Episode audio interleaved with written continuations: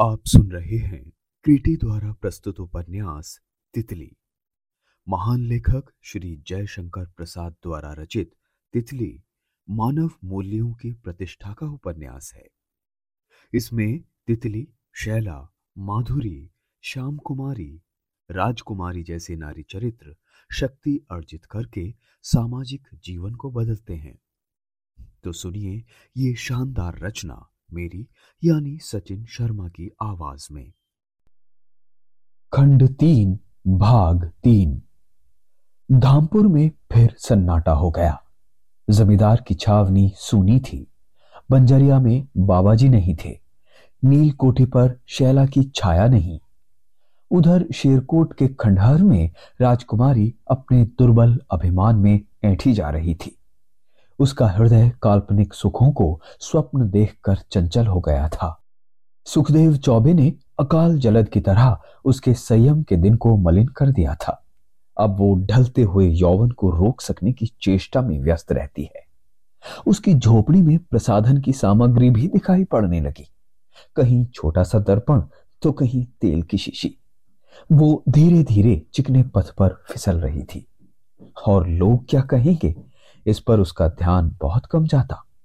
कभी कभी अपनी मर्यादा के खोए हुए गौरव की क्षीण प्रतिध्वनि उसे सुनाई पड़ती, पर वो प्रत्यक्ष सुख की आशा को, जिसे जीवन में कभी प्राप्त न कर सकी थी, छोड़ने में असमर्थ थी। मधुबन भी तो अब वहाँ नहीं आता। उस दिन ब्याह में राजकुमारी का वो विरोध उसे बहुत ही खला। धीरे धीरे राजकुमारी के चरित्र में संदेह भी हो चला। किंतु उसकी वही दशा थी, जैसे कोई मनुष्य भय से आँख मूंद लेता है। वो वही चाहता है कि अपने संदेह की परीक्षा करके कठोर सत्य का नग्न रूप देखे। मधुबन को नील कोठी का काम करना पड़ता। वहाँ से उसको कुछ रुपए मिलते थे। इसी बहाने वो सब लोगों से कह देता कि उसे शेरकोट आने जाने में नौकरी के लिए असुविधा थी। इसलिए बंजरिया में रोटी खाता था। राजकुमारी की खीज और भी बढ़ गई थी। यूँ तो मधुबन पहले भी कुछ नहीं देता था। राजकुमारी अपने बुद्धि बल और प्रबंध कुशलता से किसी न किसी तरह रोटी बनाकर खा लिया करती। पर जब मधुबन को कुछ मिलने लगा, तब उसमें से कुछ मिलने की आशा करना उसके लिए स्वाभाविक था। किंतु वो नहीं चाहती थी कि वास्तव में उसे मधुबन कुछ दिया करे। हाँ वो तो ये भी चाहती थी कि मधुबन इसके लिए शेरकोट में न आने लगे और इससे नवजात विरोध का पौधा और भी बढ़ेगा। विरोध उसका अभीष्ट था। संध्या होने में भी विलंब था। राजकुमारी अपने बालों पर कंघी कर चुकी थी। उसने दर्पण उठाकर अपना मुँह देखा। एक छोटी सी बिंदी लगाने के लिए उसका मन ललचा उठा। रोली, कुमकुम, सिंदूर वो नहीं लगा सकती। तब उसने नियम और धर्म की रूढ़ी बचाकर काम निकाल लेना चाहा। कत्थे और चूने को मिलाकर उसने बिंदी लगा ली, फिर से दर्पण देखा। वो अपने ऊपर रीछ रही थी। हाँ उसमें शक्ति आ गई थी कि पुरुष एक बार उसकी ओर देखता। फिर चाहे नाक चढ़ाकर मुँह फिरा लेता। यह तो उसकी विशेष मनोवृत्ति है। पुरुष समाज में वही नहीं चाहता जिसके लिए उसी का मन छिपे छिपे प्राय विद्रोह करता रहता है। वो चाहता है स्त्रियाँ सुंदर हों, अपने को सजाकर निकलें और हम लोग देखकर उनकी आलोचना करें। वेशभूषा के नए नए ढंग निकालता है, फिर भी उनके लिए नियम बनाता है। पर जो सुंदर होने की चेष्टा करती हो, उसे अपना अधिकार प्रमाणित करना होगा। राजू ने यह अधिकार खो दिया था। वो बिंदी लगाकर पंडित दीनानाथ की लड़की के ब्याह में नहीं जा सकती थी। दुख से उसने बिंदी मिटाकर चादर ओढ़ ली। बुधिया, सुखिया और कल्लो उसके लिए कब से खड़ी थी? राजकुमारी को देखकर वो सब की सब हंस पड़ी। क्या है रे? अपने रूप की अभ्यर्थना समझते हुए भी राजकुमारी ने उनकी हँसी का अर्थ समझना चाहा। अपनी किसी भी वस्तु की प्रशंसा कराने की साध बड़ी मीठी होती है, चाहे उसका मूल्य कुछ भी हो। बुधिया ने कहा, चलो मालकिन, बारात आ गई होगी। जैसे तेरा ही कन्यादान होने वाला है, इतनी जल्दी? कहकर राजकुमारी घर में ताला लगाकर निकल गई। कुछ ही दूर चलते चलते और भी कितनी स्त्रियाँ इन लोगों के झुंड में मिल गईं। अब ये ग्रामीण स्त्रियों का दल हँसते खेलते परस्पर परिहास में विस्मृत दीनानाथ के घर की ओर चला। अन्नों को पका देने वाला पश्चिमी पवन सर्राटे से चल रहा था। जौ गेहूँ के कुछ कुछ पीले बाल उसकी झोंक में लोट पोट हो रहे थे। वो फागुन की हवा में नई उमंग बढ़ाने वाली थी। सुख स्पर्श थी। कुतूहल से भरी ग्राम बधुएँ एक दूसरे की आलोचना में हँसी करती हुई अपने रंग बिरंगे वस्त्रों में ठीक ठाक शस्य शामल खेतों की तरह तरंगायित और चंचल हो रही थी। वो जंगली पवन वस्त्रों से उलझता था। युवतियाँ उसे समेटती हुई अनेक प्रकार से अपने अंगों को मरोड़ लेती थी। गाँव की सीमा में निर्जनता थी। उन्हें मनमानी बातचीत करने के लिए स्वतंत्रता थी। पीली पीली धूप तीसी और सरसों के फूलों पर पड़ रही थी। वसंत की व्यापक कला से प्रकृति सजीव हो उठी थी। सिंचाई से मिट्टी की सौंधी महक, वनस्पतियों की हरियाली की और फूलों की गंध उस वातावरण में उत्तेजना भरी मादकता ढाल रही थी। राजकुमारी इस टोली की प्रमुख थी। वो पहले ही पहल इस तरह ब्याह के निमंत्रण में चली थी। संयम का जीवन कैसे कारागार के बाहर आकर संसार की वास्तविक विचित्रता से और अनुभूति से परिचित हो रहा था। राजकुमारी को दूर से दीनानाथ के घर की भीड़ भाड़ दिखाई पड़ी। उसकी संगनियों का दल भी कम न था। उसने देखा कि राग विराग पूर्ण जन कोलाहल में दिन और रात की संधि अपना सुख दुख मिलाकर एक तृप्ति भरी उलझन से संसार को आंदोलित कर रही है। राजकुमारी का मन उसी में मिल जाने के लिए व्यग्र हो उठा। जब वो पंडित जी के घर पर पहुँची तो बारात की अगवानी में गीत गाने वाली कुल कामिनियों के झुंड ने अपनी प्रसन्न चेष्टा, चपल संकेतों और खिलखिलाहट भरी हँसी से उसका स्वागत किया। राजकुमारी ने देखा कि जीवन का सत्य है प्रसन्नता। वो प्रसन्नता और आनंद की लहरों में निमग्न हो गई। तहसीलदार बारात का प्रबंध कर रहे थे, इसलिए गोधुली में जब बारात पहुँची तो वही सबसे आगे था। इधर दीनानाथ के पक्ष से चौबे अगवानी कर रहे थे। द्वार पूजा होकर बारात वापस जनवासे में लौट गई। वहाँ मैना का नाच होने लगा। इधर पंडित जी के घर पर स्त्रियों का कोलाहल शांत हो रहा था। बहुत सी तो लौटने लगी थी, पर राजकुमारी का दल अभी जमा था। गाना बजाना चल रहा था। लग्न समीप था, इसलिए ब्याह देखकर ही इन लोगों की जाने की इच्छा थी। तितली, जो भीड़ में दूसरी ओर बैठी थी, उठकर आँगन की ओर आई। वो जाने के लिए छुट्टी मांग चुकी थी। छपे हुए किनारे की सादी खादी की धोती हाथों में दो चूड़ियाँ और सुनहले कड़े, माथे में सौभाग्य सिंदूर, चादर की आवश्यकता नहीं। अपनी सलज गरिमा को ओढ़े हुए वो स्त्रियों की रानी से दिखलाई पड़ती थी। पंडित की बड़ी लड़की जमुना शहर में भी आई थी। उसने तितली को जाते देखा। देहात में ये ढंग वो चकित हो रही थी। मित्रता के लिए चंचल होकर वो सामने आकर खड़ी हो गई। वाह बहन, तुम चली जाती हो। ये नहीं होगा। अभी नहीं जाने दूँगी। चलो बैठो, ब्याह देख कर जाना। वो गाने वाले झुंड की ओर पकड़कर उसे ले चली। राजकुमारी ने तितली को देखा और तितली ने राजकुमारी को। तितली उसके पास पहुँची। आंचल का कोना दोनों हाथों से पकड़कर गाँव की चाल से वो पैर छूने लगी। राजकुमारी अपने रोष की ज्वाला में धधकती हुई मुँह फेर कर बैठ गई। जमुना को राजू के इस व्यवहार पर क्रोध आ गया। वो तो तितली की मित्र थी, फिर दबने वाली भी नहीं थी। उसने कहा, बेचारी तो पैर छू रही है और तुम अपना मुँह घुमा लेती हो। ये क्या है? तुम तो तितली की ननद हो ना? मैं कौन हूँ? ये सिर चढ़ी तो स्वयं ही दूल्हा खोज कर आई है। भला इस दिखावट की आव भगत से क्या काम? राजकुमारी का स्वर बड़ा तीव्र और रूखा था। अब तो आ गई हूँ जीजी, तितली ने हंसकर कहा।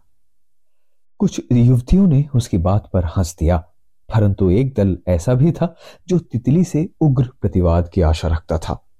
गाना बजाना बंद हो गया। तितली और राजकुमारी का द्वंद्व देखने का लोभ सबको उसी ओर आकर्षित किए था।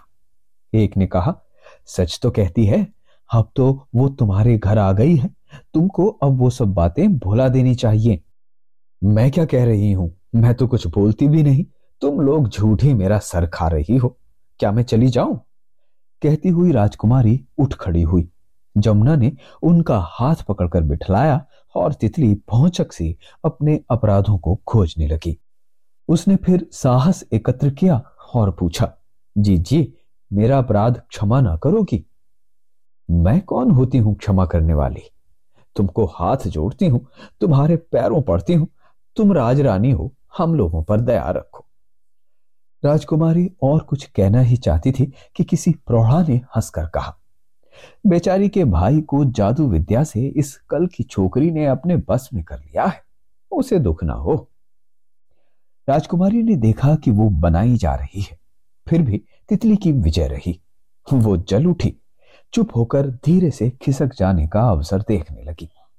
पंडित दीनानाथ कुछ क्रोध से भरे हुए घर में आए और अपनी स्त्री से कहने लगे, मैं मना करता था कि इन शहर वालों के यहाँ एक ब्याह करके देख चुकी हो।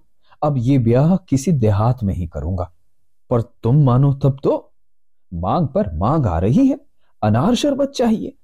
ले आओ, है घर में। इस जाड़े में भी ये ढकोसला मालूम होता है जेठ बैसाख की गर्मी से तप रहे हैं। जमुना की माँ धीरे से उठकर अपनी कोठरी में गई और बोतल लिए हुए बाहर आई। उसने कहा, फिर समझे हैं, अनार शरबत ही तो मांगते हैं, कुछ तुमसे शराब तो मांगते नहीं। घबराने की क्या बात है? सुखदेव चौबे से कह दो, जाकर दे आए और समझा दें कि हम लोग देहाती हैं। पंडित जी को साग सत्तू ही दे सकते हैं, ऐसी वस्तु ना मांगे जो यहाँ ना मिल सकती हो। जमुना की माँ की एक बहन बड़ी हसोड़ थी। उसने देखा कि अच्छा अवसर है। वो चिल्ला उठी। छिपकली। पंडित जी कहा कहते हुए उछल पड़े। सब स्त्रियाँ हंस पड़ी। जमुना की माँ ने कहा, छिपकली के नाम पर उछलते हो? यह सुनकर समझी तो तुम्हारे ऊपर सैकड़ों छिपकलियाँ उछाल देंगे। पंडित जी ने कहा, तुम नहीं जानती हो? इसके गिरने से शुभ और अशुभ देखा जाता है। यह है बड़ी भयानक वस्तु। इसका नाम है विषतूलिका सामने गिर पड़े तो भी दुख देती है। पंडित जी जब विषतूलिका का उच्चारण अपने होठों को बनाकर बड़ी गंभीरता से कर रहे थे, तब सब स्त्रियाँ हंस रही थी। तब राजकुमारी ने तितली की ओर देखकर मन ही मन घृणा से कहा विषतूलिका उस समय उसकी मुखाकृति बड़ी डरावनी हो गई थी, परंतु सुखदेव चौबे को सामने देखते ही उसका हृदय लहला गया।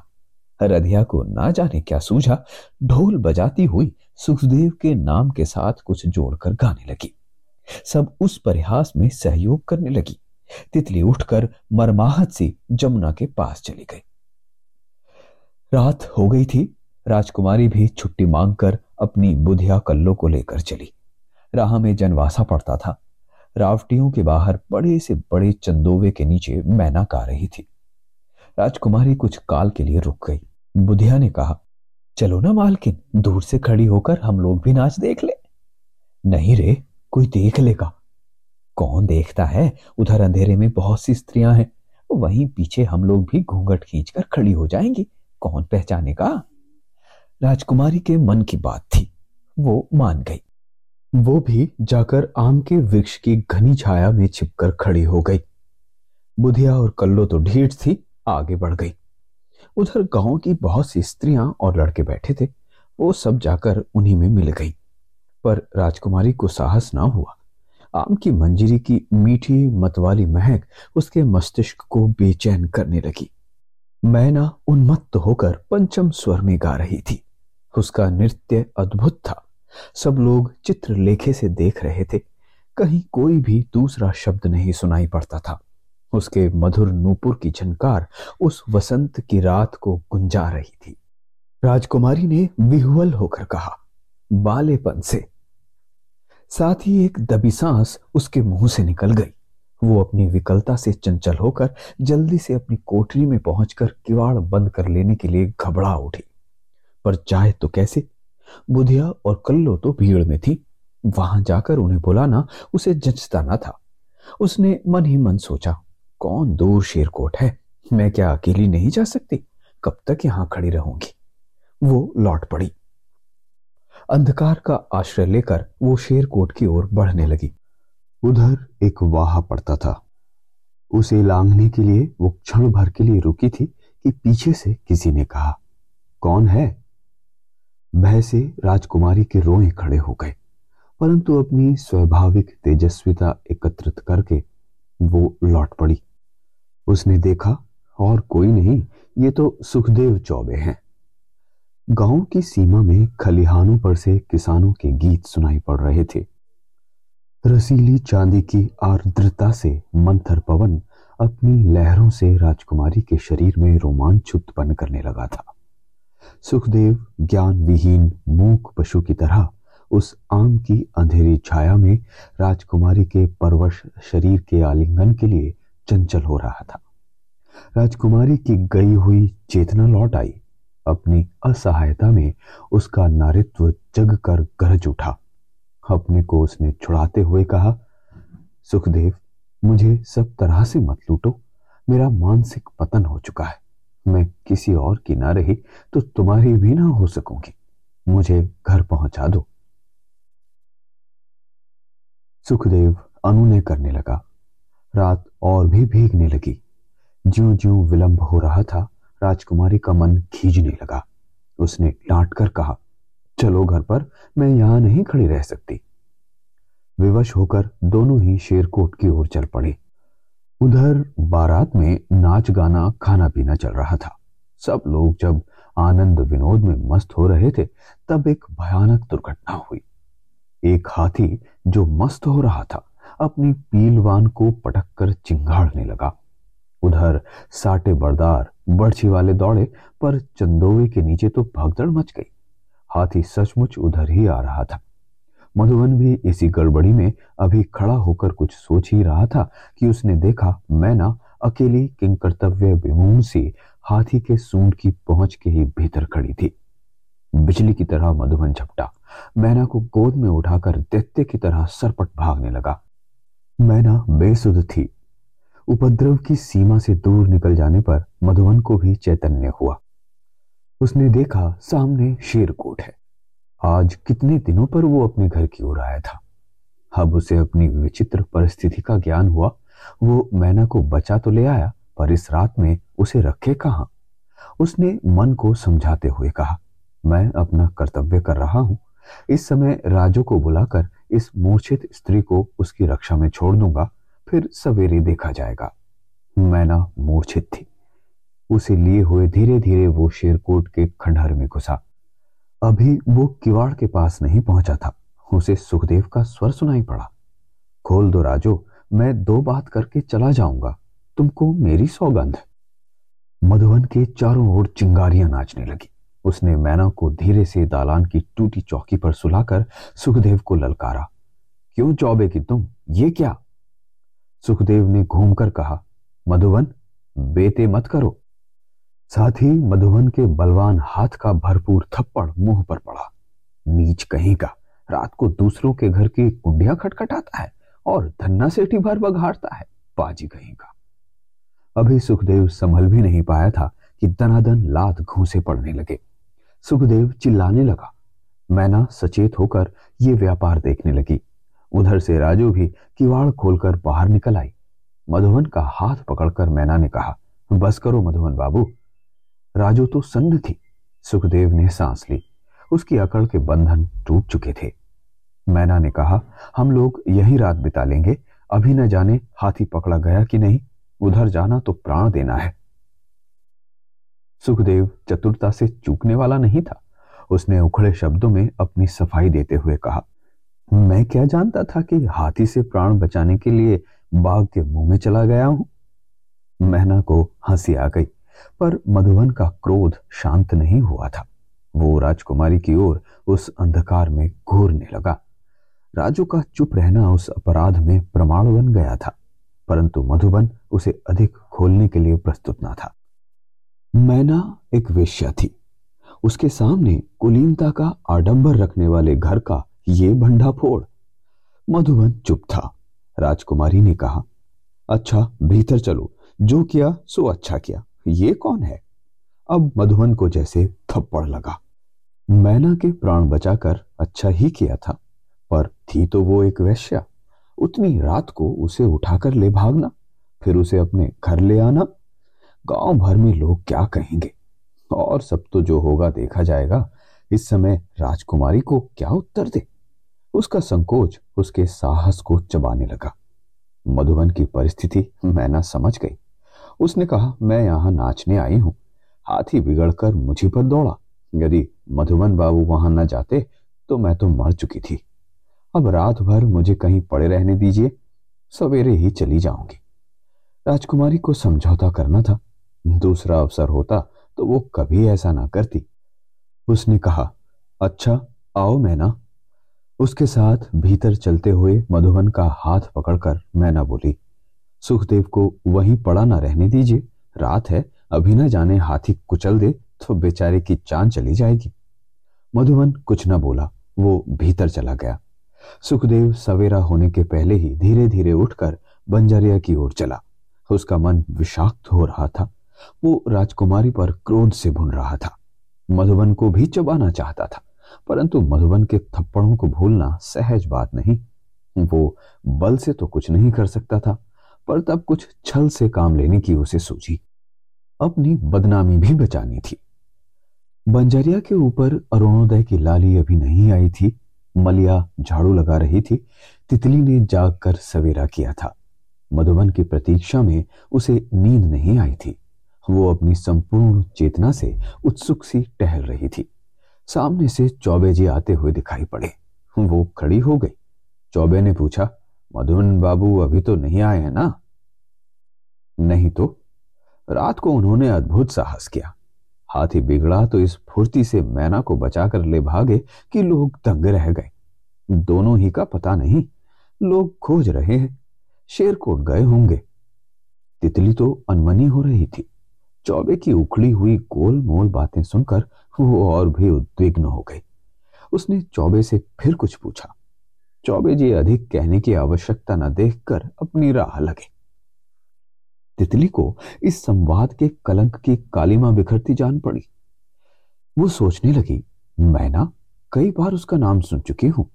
वही ना जिसने कलकत्ते वाले पहलवान को पछाड़ने पर उनको बौर दिया था।